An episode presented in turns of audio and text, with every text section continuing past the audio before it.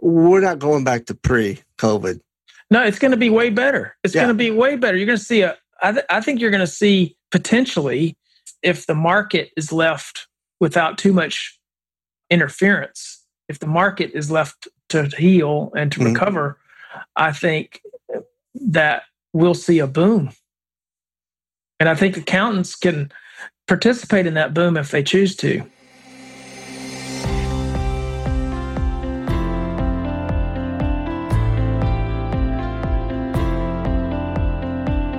Welcome to Change Your Mindset podcast, where it's all about believing in and executing on different and innovative ways to strengthen both your leadership and communication skills to help increase your success, and especially in today's disruptive business environment. One of the most effective ways of building stronger leadership and communication skills is by embracing the principles of improvisation. yes, that's right, improv. Your host, Peter Margaritis, is an improv virtuoso. He's also a certified speaking professional and a CPA, also known as the Accidental Accountant. Each episode of Change Your Mindset is designed to bring you different and innovative ideas, thoughts, and behavioral changes on a variety of differing topics, with the sole purpose of strengthening your critical soft skills. We may call them soft skills, but they are the hardest to master. And when we do, greater success and growth is the result. So jump in and start changing your mindset now. Let's start the show. Are you thinking about selling your accounting firm? Is there anyone in the firm that wants to take over the firm? If not, what are your options? When should you start thinking about selling your firm? Is your firm in a market ready shape? Are you looking to grow your firm through acquisitions? Well, those questions and more will be discussed by my guest, Brandon Poe, who's the founder of Poe Group Advisors and has been facilitating successful accounting practice transitions throughout the U.S. and Canada since 2003. He's also the creator of Accounting Practice Academy, which is an eight week virtual workshop for accounting practice owners. And you can learn more about this by going to Poe Group Advisors, all one word, dot com slash accounting hyphen practice hyphen academy. Brandon is the author of the Accounting Practice Insights blog and hosts the Accounting Flight Plan podcast with other top thought leaders in the accounting profession. Brandon is an EY alum.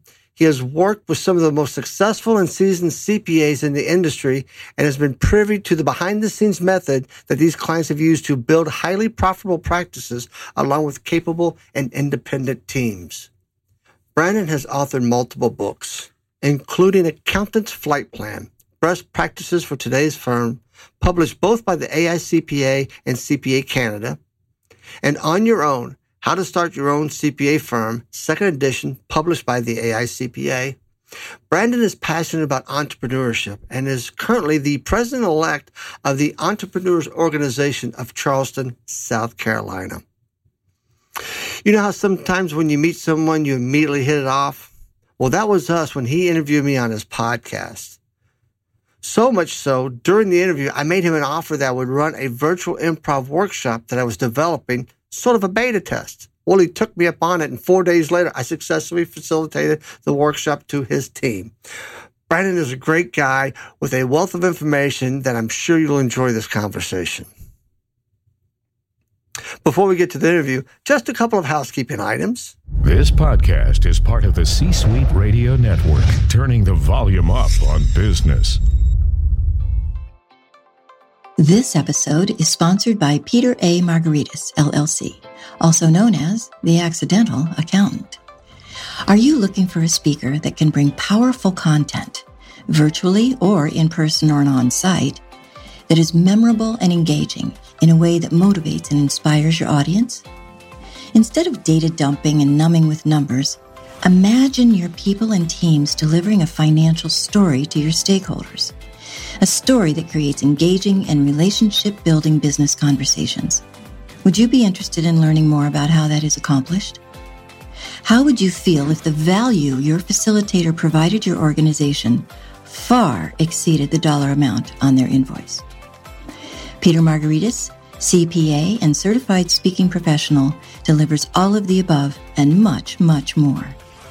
All of Peter's programs can be done virtually, in person and on site at your location, or at an off-site venue.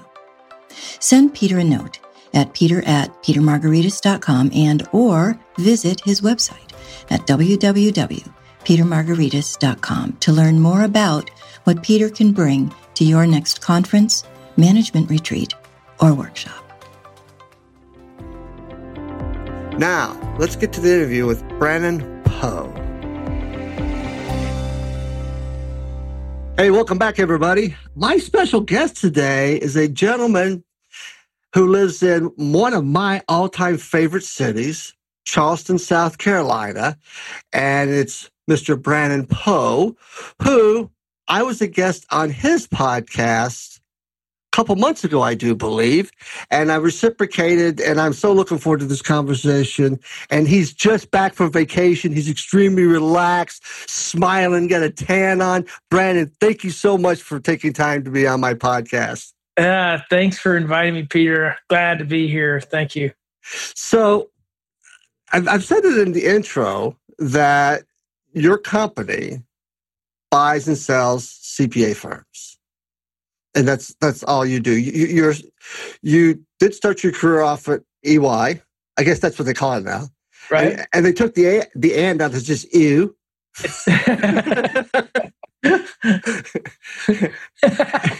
and you spent time there and you spent time uh, uh, uh, in business what what made you decide to go into buying and selling firms well, it's interesting. So when I left public practice, I got into a small plumbing distribution company, and then we started a company.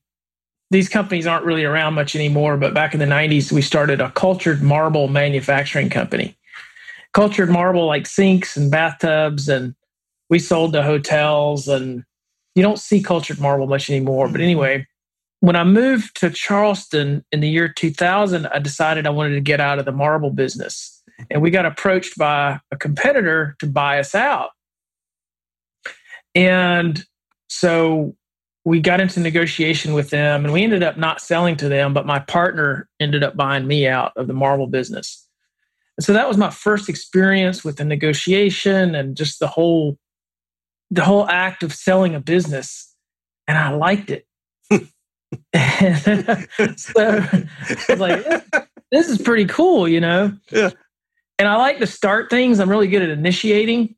So uh, the transactional nature of what I do Mhm. um, has some pros for me. I kind of miss some of the some of the clients I really like. I was like, man, I wish I could keep them as clients long term. But once they sell or they buy, we don't really have much of a relationship after that, typically. But um, anyway, that was my first taste of business brokerage, and I really enjoyed it. And, and I got the opportunity to get into it full time in 2003. so you've been doing this for 16 years 16 17 years Right. um, and you're you're based out of charleston but you also have I, I, I don't think satellite office is the right word in quebec We have one in Montreal, Oh. an affiliate in Montreal, and we have uh, an affiliate agent in Toronto as well. Okay uh, which is which is really kind of cool Uh, uh, Yeah. you, you've got an international business Yeah, I mean we're um, we have buyers in all 50 states and all provinces of Canada. wow that's impressive so, so in thinking about this i'm thinking thinking that okay talk about the sellers Okay. what tends to be some of the main reasons why partners in a firm want to sell their firm to another firm to get to get bought in Well, and most of our clients are going to be under five million in, in annual revenue. Um, Okay. What we see in the marketplace is generally when firms are much larger and have a large number of partners, most of those firms do transition internally. Okay. Um, there are definitely exceptions to that. Mhm. There are large mergers and things, but our bread and butter is sort of that smaller firm, and often there's just not anyone in the firm capable of of taking over or wanting to take over. And um, if a seller, most of our sellers, they want to retire. So they contact us sometimes three, five years before they're ready to exit, hmm. uh, just to start a rapport. And, um, you know, we don't pressure anyone to sell before they're ready because we've learned through experience people sell when they're truly ready to sell. You don't want to, I mean, you don't want to put it on the market before you're ready to exit.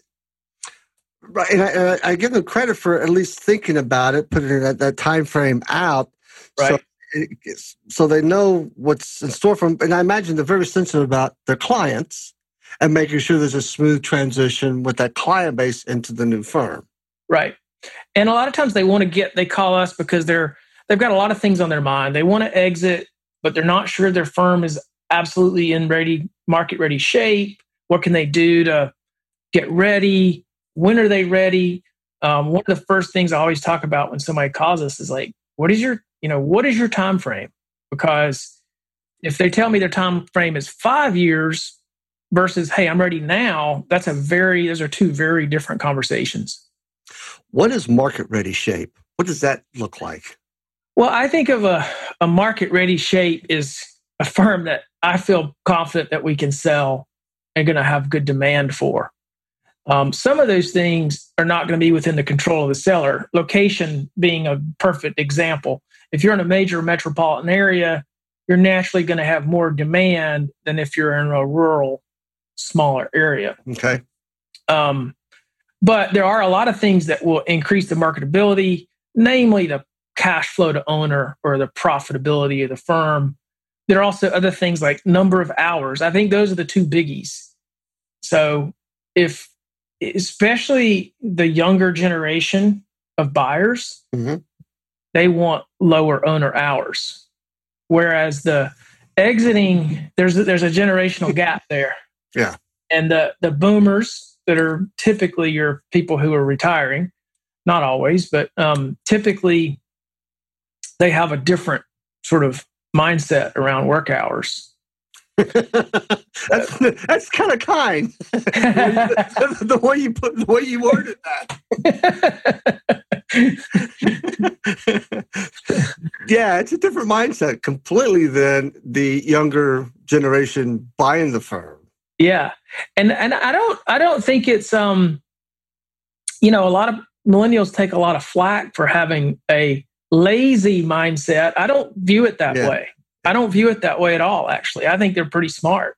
Like, um, why would, if you can work 1,500 hours a year instead of 2,500 hours a year, why wouldn't you work 1,500 instead of 25? But you remember back in those days at EY? Oh. How many, how, how many hours you work? I worked. Oh, man. I we worked 100 hours a week. Yeah.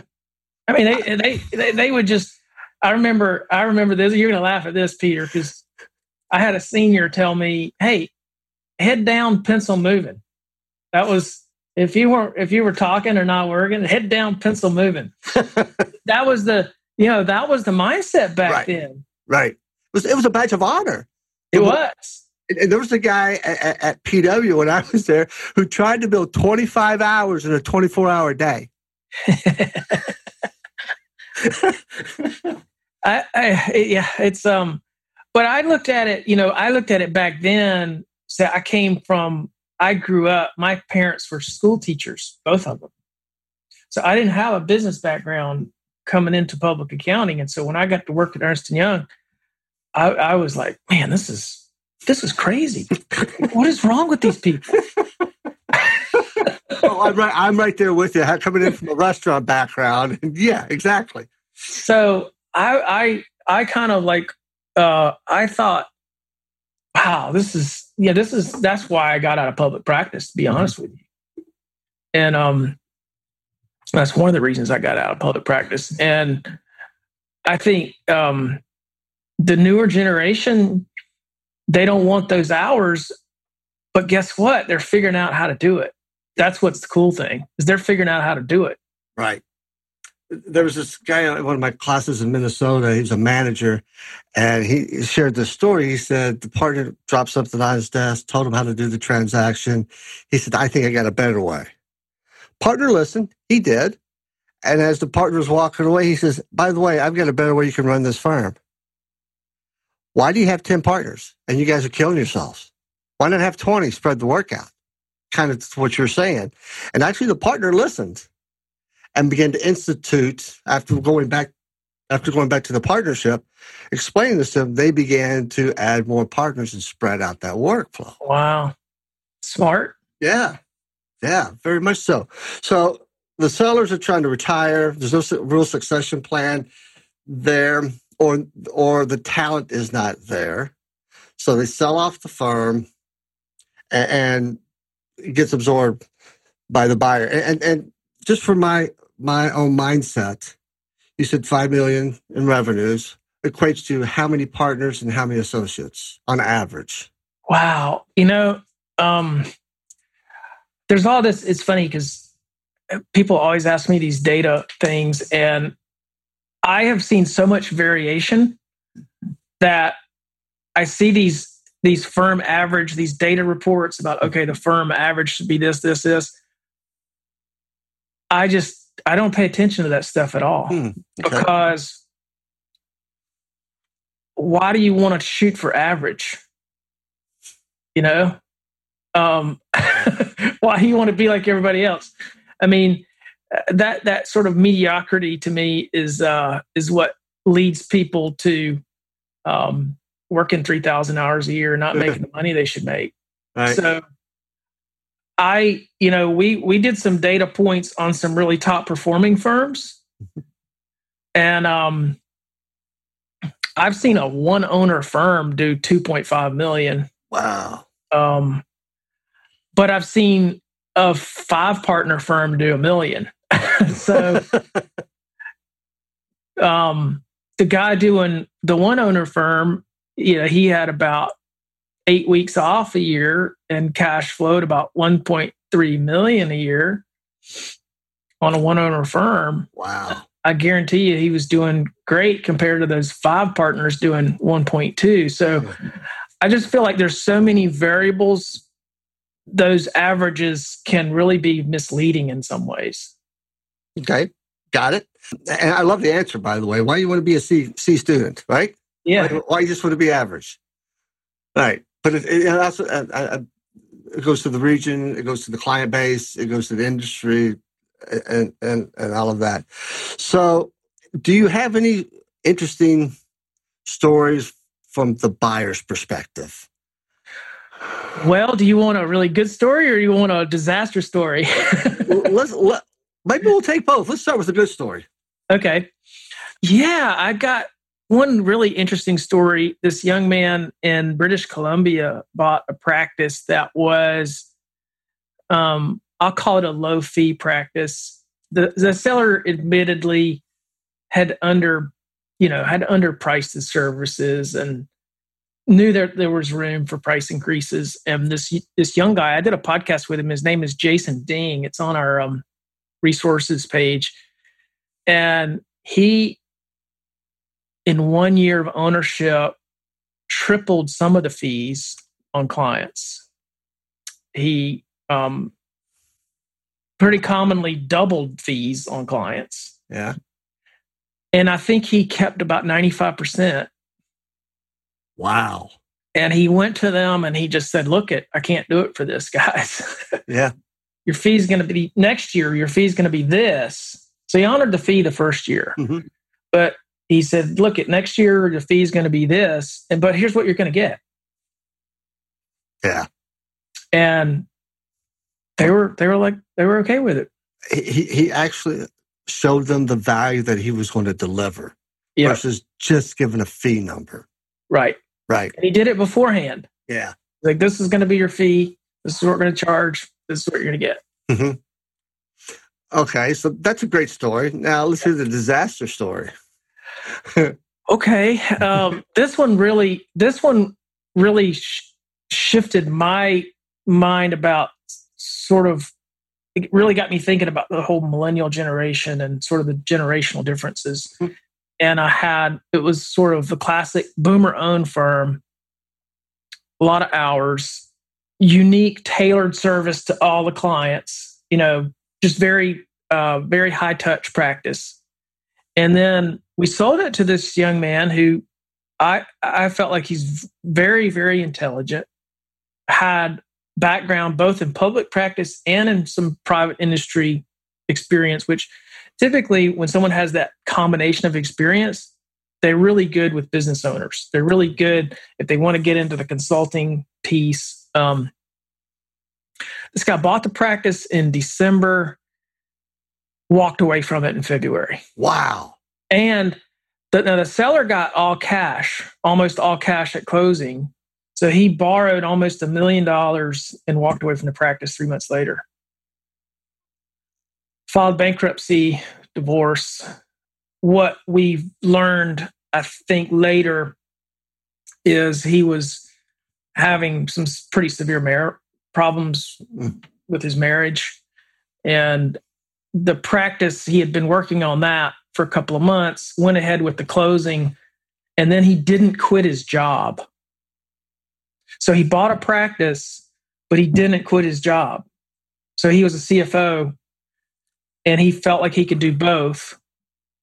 And oh, wow. Couldn't do both. No. So that was probably the biggest disaster and the biggest like head scratch on our part. Like we couldn't fathom that. Yeah, why do you invest that much money into a business only to walk away from it three months yeah. later? Luckily, we've had very few. We've sold hundreds of firms now, and um, that's the only one that that's really a unique case. But yeah. So let's talk about today. Let's talk about 2020 and, your business. Uh, let's see. We've got the tax season extended. Yeah. You, said, you said this is normally your your your slow time. You you ramp up late summer all the way through the first part of the year but there's some variables out there that are just kind of moving around that your crystal ball is a little cloudy. That's a good way to put it. That's a great way to put it, Peter. Crystal ball is cloudy. Yeah, it's it's it's a bizarre year for all of us, right? It's um but we're usually slow. We don't produce a lot of revenue. So we have a weird business where all of our revenue or most of it comes in from like September to February. So this time of year, we're usually listing a lot of firms. Mm-hmm. We have some buyer activity that that trickles in, but buyers get really serious in the fall. They want to buy prior to tax season. So this year, most of the owners have been very busy with PPP loans and the extended deadline. So we're not getting the listings right now, but the buyer activity has been stronger than normal. We just got two practices under contract last week we've got buyers looking at just about every practice that we have. So the demand is there, the financing is there. Actually, the SBA just put out a, notice that if you buy, if you acquire a practice with an acquisition loan through the SBA before September 27th, the first six months are paid for by the SBA. Man, they're just throwing gazillion dollars out to the SBA, they're right? Throwing, they're throwing the money at it. So I mean, that's a really good incentive for buyers. Right. Six months, and it's it's not a delayed payment; it's a forgiven payment. So, why is there so much de- demand for firms right now? I mean, I you know, with this whole COVID nineteen and this uncertainty of it, and the last, but you know, CPAs tend to stay busy. Uh, what, what are the buyers telling you? Well, I mean, we had a couple of um, younger people that are just breaking out to get on their own, and I don't I think there's a lot of um, maybe there's just a lot of reflection going on. Like, hey, I really want to work for myself, or I really want to grow my practice, or I really, I think there's probably the sellers are probably thinking, I really want to get out. There's probably a lot of that too going on. So, you know, when you have such a, a period of time where there's so much change happening in our economy and in our society, I, I feel like it's just shaking people loose a little bit. so that's my theory is is and, and that's kind of what we got one buyer whose wife is an attorney for one of the state, got one of the governors here in um, our state, and I don't know, There's just a lot. There's a lot going on. There's a lot of change happening. People are thinking about making big life changes right now. Yeah, so I just, this thought just came to my mind. Uh, I was talking to one of my clients in Maryland, and we were talking about this whole COVID and the remote workforce, and they've got three offices. And I said, so when there, will people be coming back to the office? He goes, well, we don't really have a time frame set yet because we don't know. And, and actually, we're kind of finding that they're a little bit more productive at home than maybe they were here. And I'm going, so you thinking about maybe shutting down one of the offices to save some of that over? He goes, the, the thought has been crossing our mind about that. And I, have I've been hearing more and more of this, of, of that scenario where, you know, working from home, that was taboo because all we're doing is eating bonbons and watching Ellen. No, we can actually be productive. Uh, then why am I carrying this overhead? Yeah. I mean, that, that could be flowing right into my pocket. Right. Yeah. I think um, this is this COVID is just going to accelerate the move to the cloud. Mm-hmm. It's going to accelerate the, you know, the uh, tech advances that firms have been experiencing for many years. So I think it's really exciting. I think it's great for CPAs. I think it's even better for clients. Clients of the CPA firm or your yep. clients? Clients of the CPA. Firm. And what, how do you see that better for them?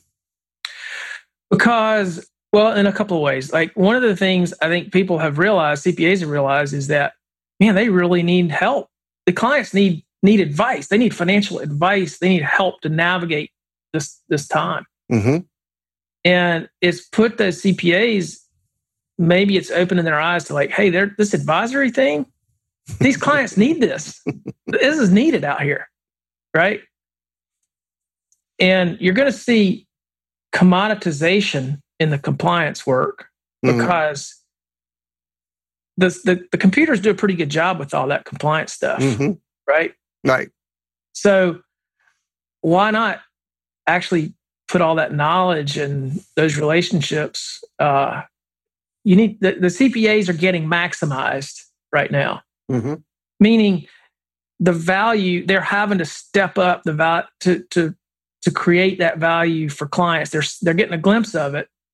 The technology is just going to accelerate that move to more of the advisory role for CPAs. I predict, which is something that you know people have been saying that with technology the way it is, artificial intelligence the way it is, they're doing a good job cranking the numbers.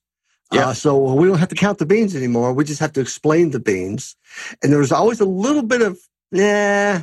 But to your point, they were thrust into this, and with with, with the PPE and the economic disaster assistance loans and all of that, yeah, that the, uh, my client in, in in Maryland, we were talking and. I mean, they jumped once that happened. They jumped all over it. They were actually helping the bankers understand, yeah, what, what they needed to do. Which he went, you, you, know, we call that marketing. I said, yeah, I know. because they were the first to market to start doing that. And then once some of the other folks inside the firm saw that, they wanted to jump on this.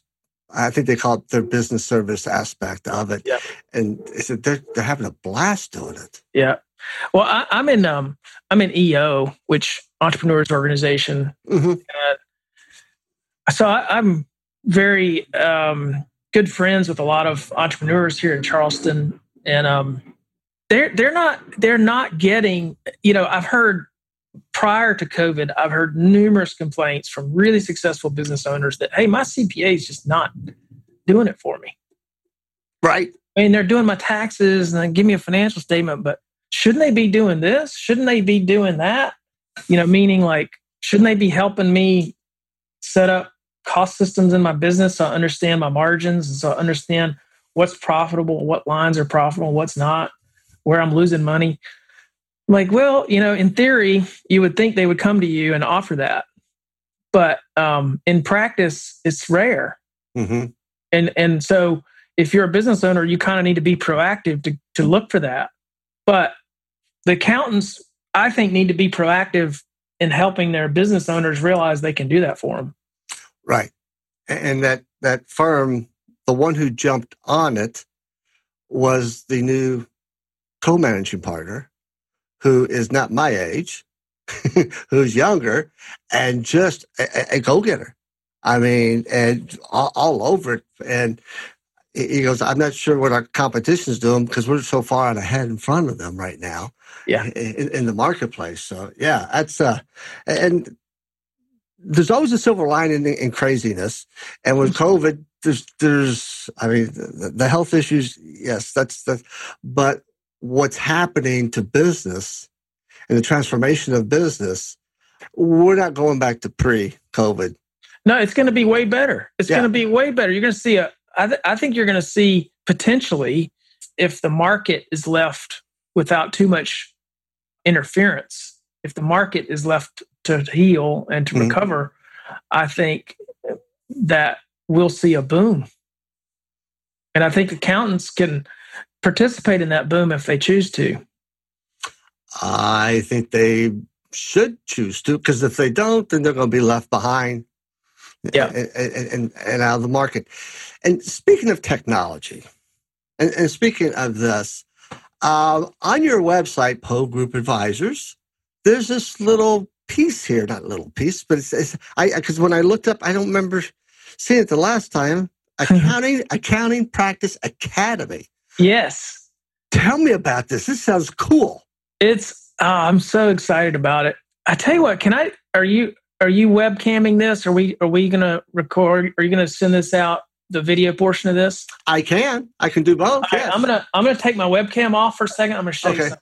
Okay. Hopefully you can see it. So you see that right there? oh, there? yeah. Yeah. So that we created it's the different modules and we had it framed and it's all post-it notes and everything. Oh, anyway, cool. yeah. So um, last fall, um, well, I've been thinking about doing some kind of coaching because we kind of do some coaching um, naturally when when a seller comes to us three five years out and we're trying to brainstorm how they can optimize their practice. So I've done just naturally been sort of a coach, an unpaid coach, but a coach nonetheless. And then we did some one-on-one coaching uh, for for a fee, and doing that, we developed a coaching program. Okay. And then I decided last fall, before COVID was even known about, to create a virtual workshop for CPAs. And we worked on it really, uh, it, it, was a bigger project than I had anticipated, but uh, all this winter and we rolled it out. It came out, our first beta group came out on May the 4th of this year what Academy is. It's eight weeks. It's about a three hour per week investment. And what we've done is we've taken, you know, we've sold over a hundred million dollars worth of CPA firms. And what we've learned, we've baked into this eight week workshop. And it's a strategy shop. It's it's about mindset. It's about the strategies um, that we've seen move the needle successfully for firms that are become high performers. Mm-hmm. I would, so when you flipped it around there, the first thing I saw was 80 20. Yeah. And explain the 80 20 rule. If they, I think most well, people know I, of it, but. Yeah. I can't give it away because I feel like that's sort of a, a little bit of our secret sauce.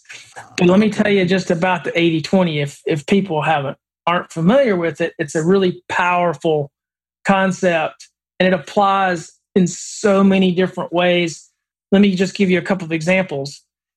If you look at your own wardrobe, probably 20% of your clothes get 80% of the wear. If you look at carpets in your home, 20% of your carpets get 80% of the wear.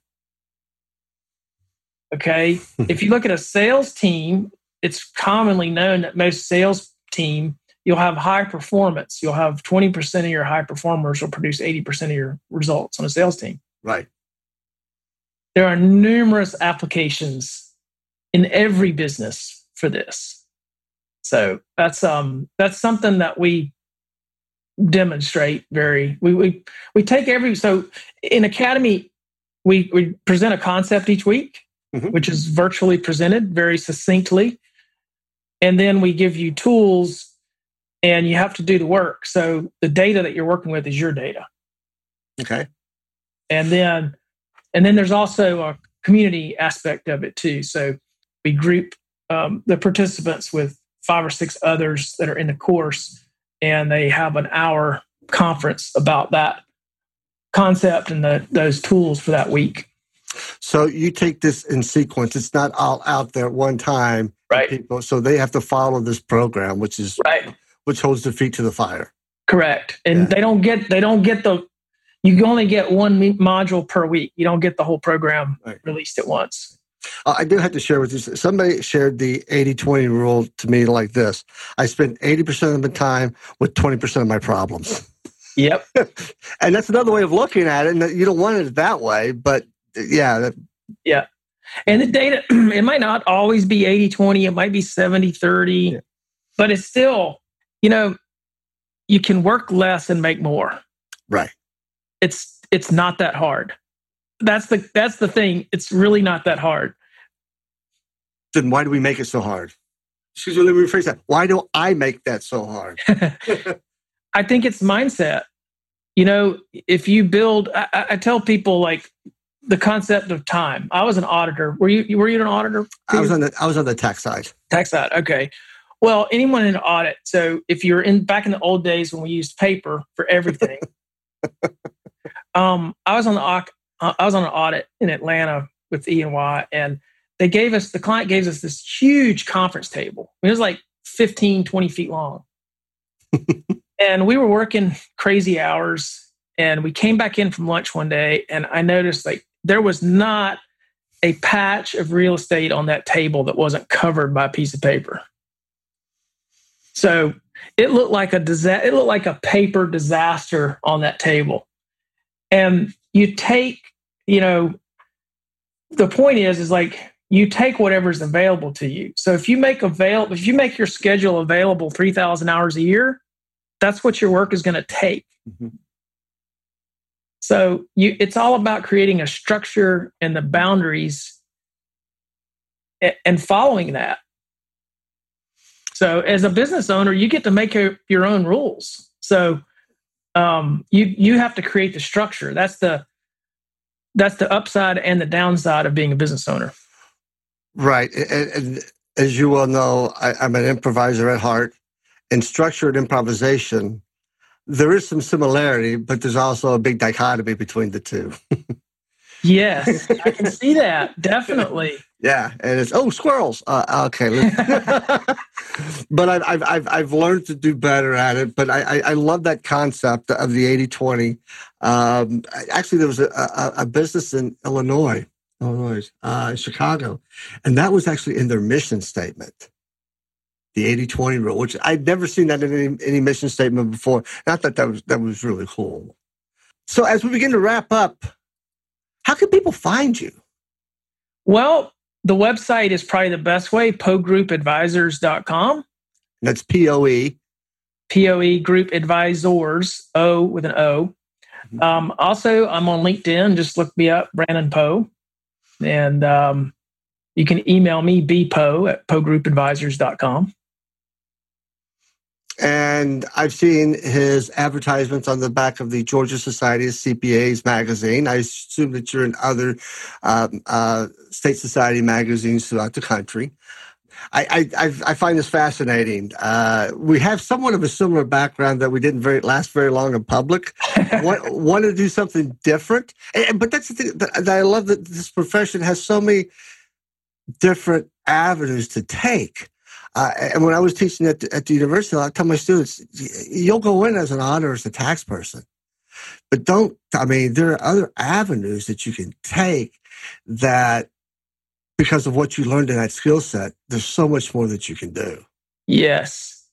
Yes. And accounting is such a great foundational skill set, right? It's just, there's nothing like it. And I think I've learned how I learned how to work hard. I learned how to think, you know, accounting is great. And there's so many different directions people can go in. I've seen, I've seen people sell their CPA firms to go into other ventures. Seen some really successful entrepreneurs come out of the CPA industry.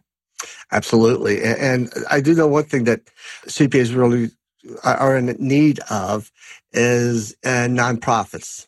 They need financial advisors. They need somebody to be the treasurer or, or have some oversight. And I've, I've, I've served on the Ohio Society board, was chair of the board. I'm now past president of my local NSA chapter. And somehow I became treasurer, Brandon. and I, I swore I would never do that. I'm going to say this out loud and on the recording. I'm actually enjoying it. Ah. I've, I, have taken I've taken what QuickBooks was producing and going, this is not good. And have a friend who created these queries and macros and stuff. We take the trial balance, send it to him. He produces what I need. I got charged that now my board for the first time is now beginning to understand how we operate. And it's taken a year to do that. But it's been fun to to get that understanding and be able to present it in a way that they can actually go, oh yeah, I can see we were losing money like crazy and what we need to do now. Yeah. Versus the, versus some old uh, ways in the past, but that's just called evolution. But I would have never thought I would have said the words, I'm enjoying it. yeah, that's awesome. You bring up a great point. Like serving on boards gives you that advisor, you're in that advisory role. Right. You remember we incorporated some improv mentions in Academy and actually mentioned your some of your writing in there because advisory improv and advisory go hand in hand you're trying to help them build and it takes a different mindset. It takes that creative building mindset to help a client build their business, which is what advisory is all about. Cool. I, I forgot that I that I sent this stuff to you. Apparently, my memory is not as good as it used to be, but I appreciate that. Thank you very much. Yeah, yeah, it's um, it's good stuff. So we're getting great feedback on the on the uh, course so far. Cool. And, and I wish you all the great success with that course. I, I know it's going to be a big hit. Thanks, Peter. I I, am not so much doing, I, I'm not so much cranking the numbers, but I'm also going, wait, this doesn't sound right. You know, this can't, and, and, and going back and going, but look, this is our cash over the last 12 months. See that trend? See how it works? That's historical and it almost mirrors itself. So when we're planning things out, okay, we have a better idea of what our future cash will look like. Yeah. And, and we, we didn't have a, uh, we have an investment account. There was no finance committee. There was no oversight. There was no governance. The Ohio Society and, and, Clark Price taught me a lot about governance. We put that in place and we become more transparent to our membership. And they're, they're like, well, this is the first time ever. Yeah. And that's, that's kind of cool it's it's cool and it's it it kind of it represents what i'm saying about the profession is we have the ability to make business owners more professional managers of their businesses. That's a quote right there. Yeah, it's um, it's true. It happens to be true, right? It happens yes. to be true. Absolutely. And and with that being said, the opportunities are abundant in yes. an advisory role versus a compliance role. Absolutely. And and as as partners and firms I've talked with, they, they get the most satisfaction by truly helping their clients and not just providing a piece of paper or an invoice. Yeah.